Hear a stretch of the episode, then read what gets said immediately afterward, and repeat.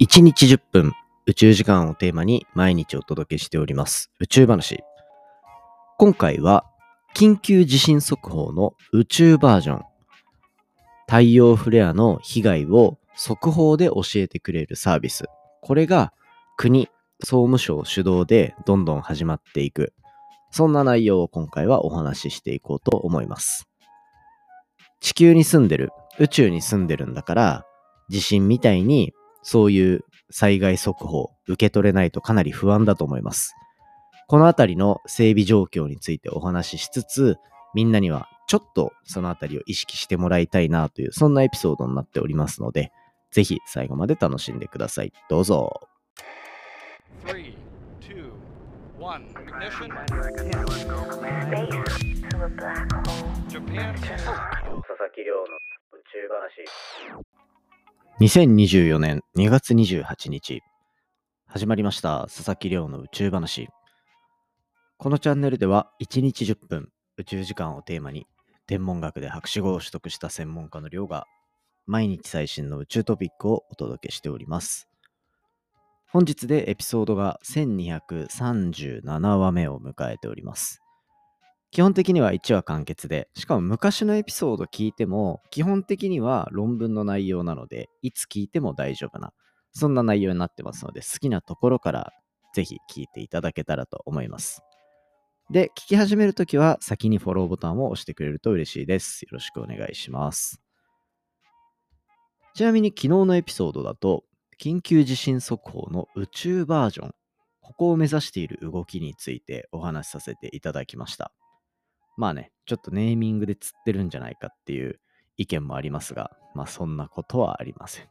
聞いてみたら、あ、まあ確かに言ってる通りだなっていう感じになると思うので、ぜひですね、こちらチェックしてみてください。ということで、じゃあ早速今日の本題に行きたいと思います。今日の本題は、太陽って生まれた時どこにいたの実は太陽は生まれてから46億年の間に約1万光年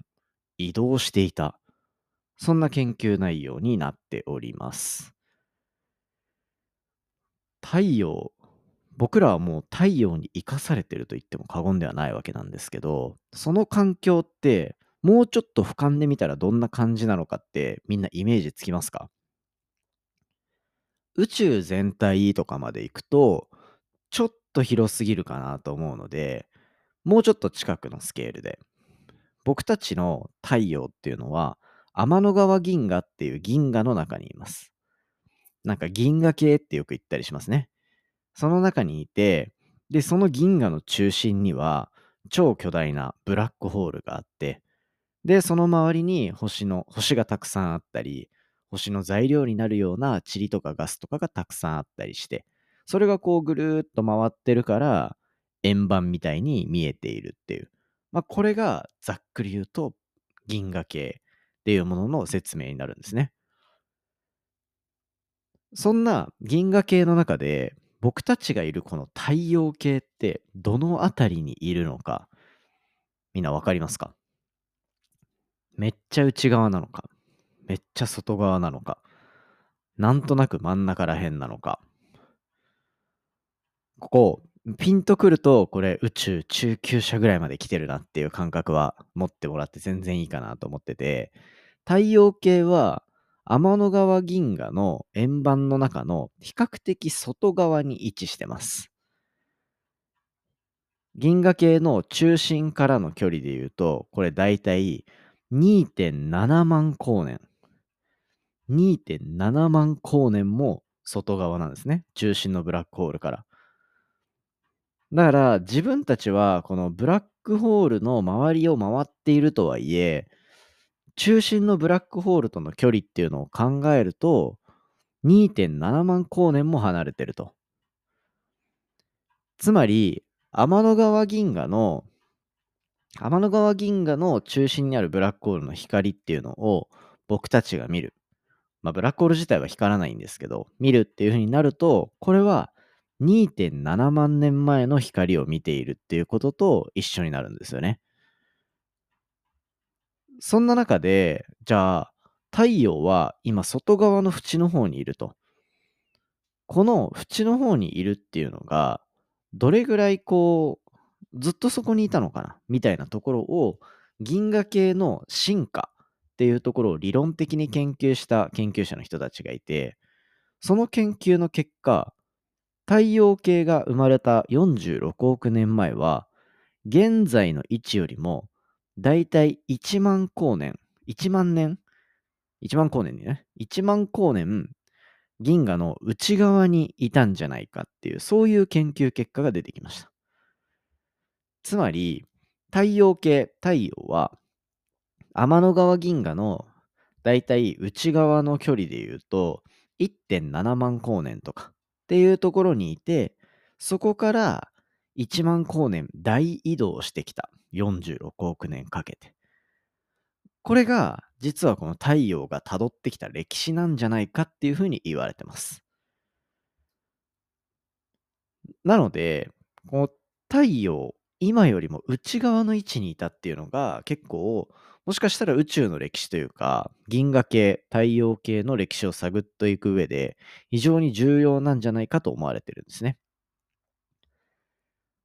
だここは観測の成果っていうのが待たれるところかなと思っていて、っていうのも、今回、1万光年の移動をしたっていう研究結果を出したのは、あくまで理論的な研究なんですね。天文学の研究の中には、理論で攻める方と観測で攻める方の2パターンがあって、そのうちの理論側が今回可能性として指摘されたんですけど、じゃあそれに合わせて、例えば観測プランを作って、まあ具体的には、なんかその当時同じあたりにいたであろう星とかをピックアップして、実際にその理論値と合うのかどうかとか、逆に何、どういう天体が外側に行って、どういう天体が内側に行くのか、みたいなことをモデルに照らし合わせて調べてあげると、本当の銀河系の進化の歴史っていうのが探れるんじゃないかと。でもまあ、とにかく太陽がもっと内側にいたっていう話は、これ結構面白いなと思っていて、で、しかも僕たちって、その中にできた地球に住んでるわけじゃないですか。つまり、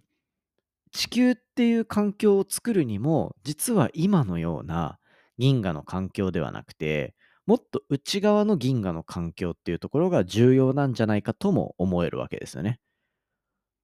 じゃあ本当にそこで生まれた星たちっていうのは地球っぽい環境を作りやすいのかっていうところも今後の研究に期待していきたいところだと思ってます。で、これ論文の内容をもうちょっと深掘りしてみると、まあ、銀河、天の川銀河の中で大きめのこう木星みたいな惑星ができるパターンと、地球みたいな水が豊富な惑星ができるパターンとっていうのの、なんか場所によってどういう星ができやすいかみたいな研究も実はこの中でされていて、その研究で言うと、天の川銀河の内側の方では木星みたいな巨大な惑星ができやすいし、天の川銀河のその円盤の外側の方では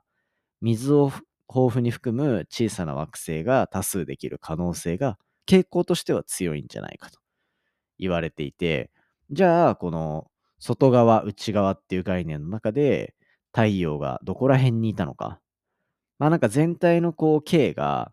3万光年とか4万光年とか、もうちょいあったかな。っていうのの中に比べると、内側から1.7万光年ぐらいの場所でできた太陽系の中に、水が豊富な惑星ができているっていうのは、なんかもしかしたらレアケースなのかもしれないなとか。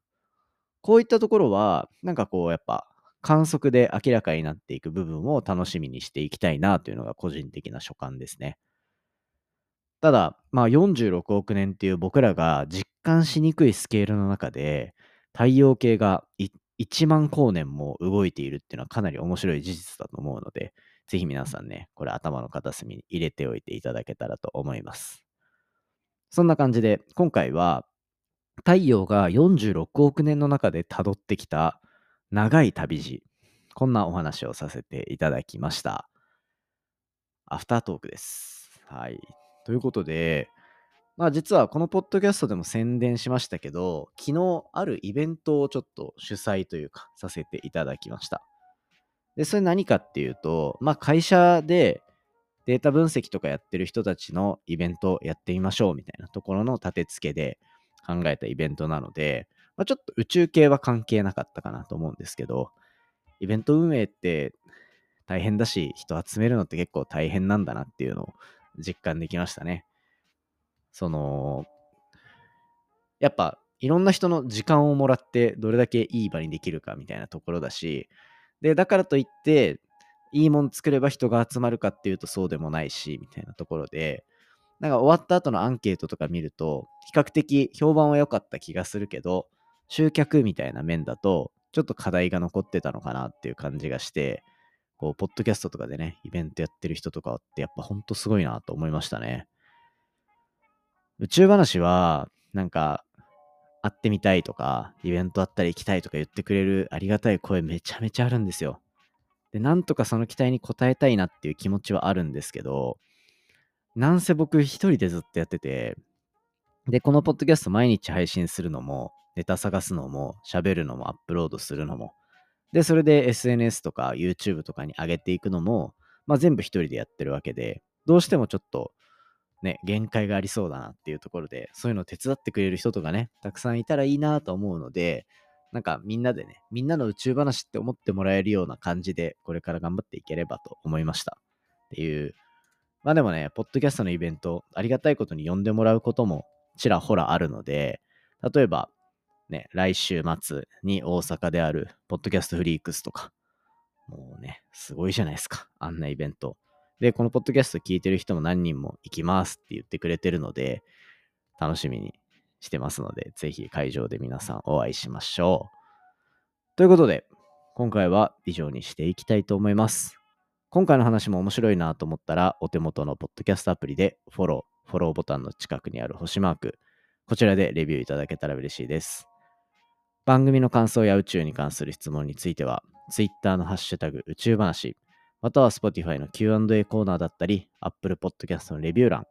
お便りフォームからじゃんじゃんお寄せください。それではまた明日お会いしましょう。さようなら。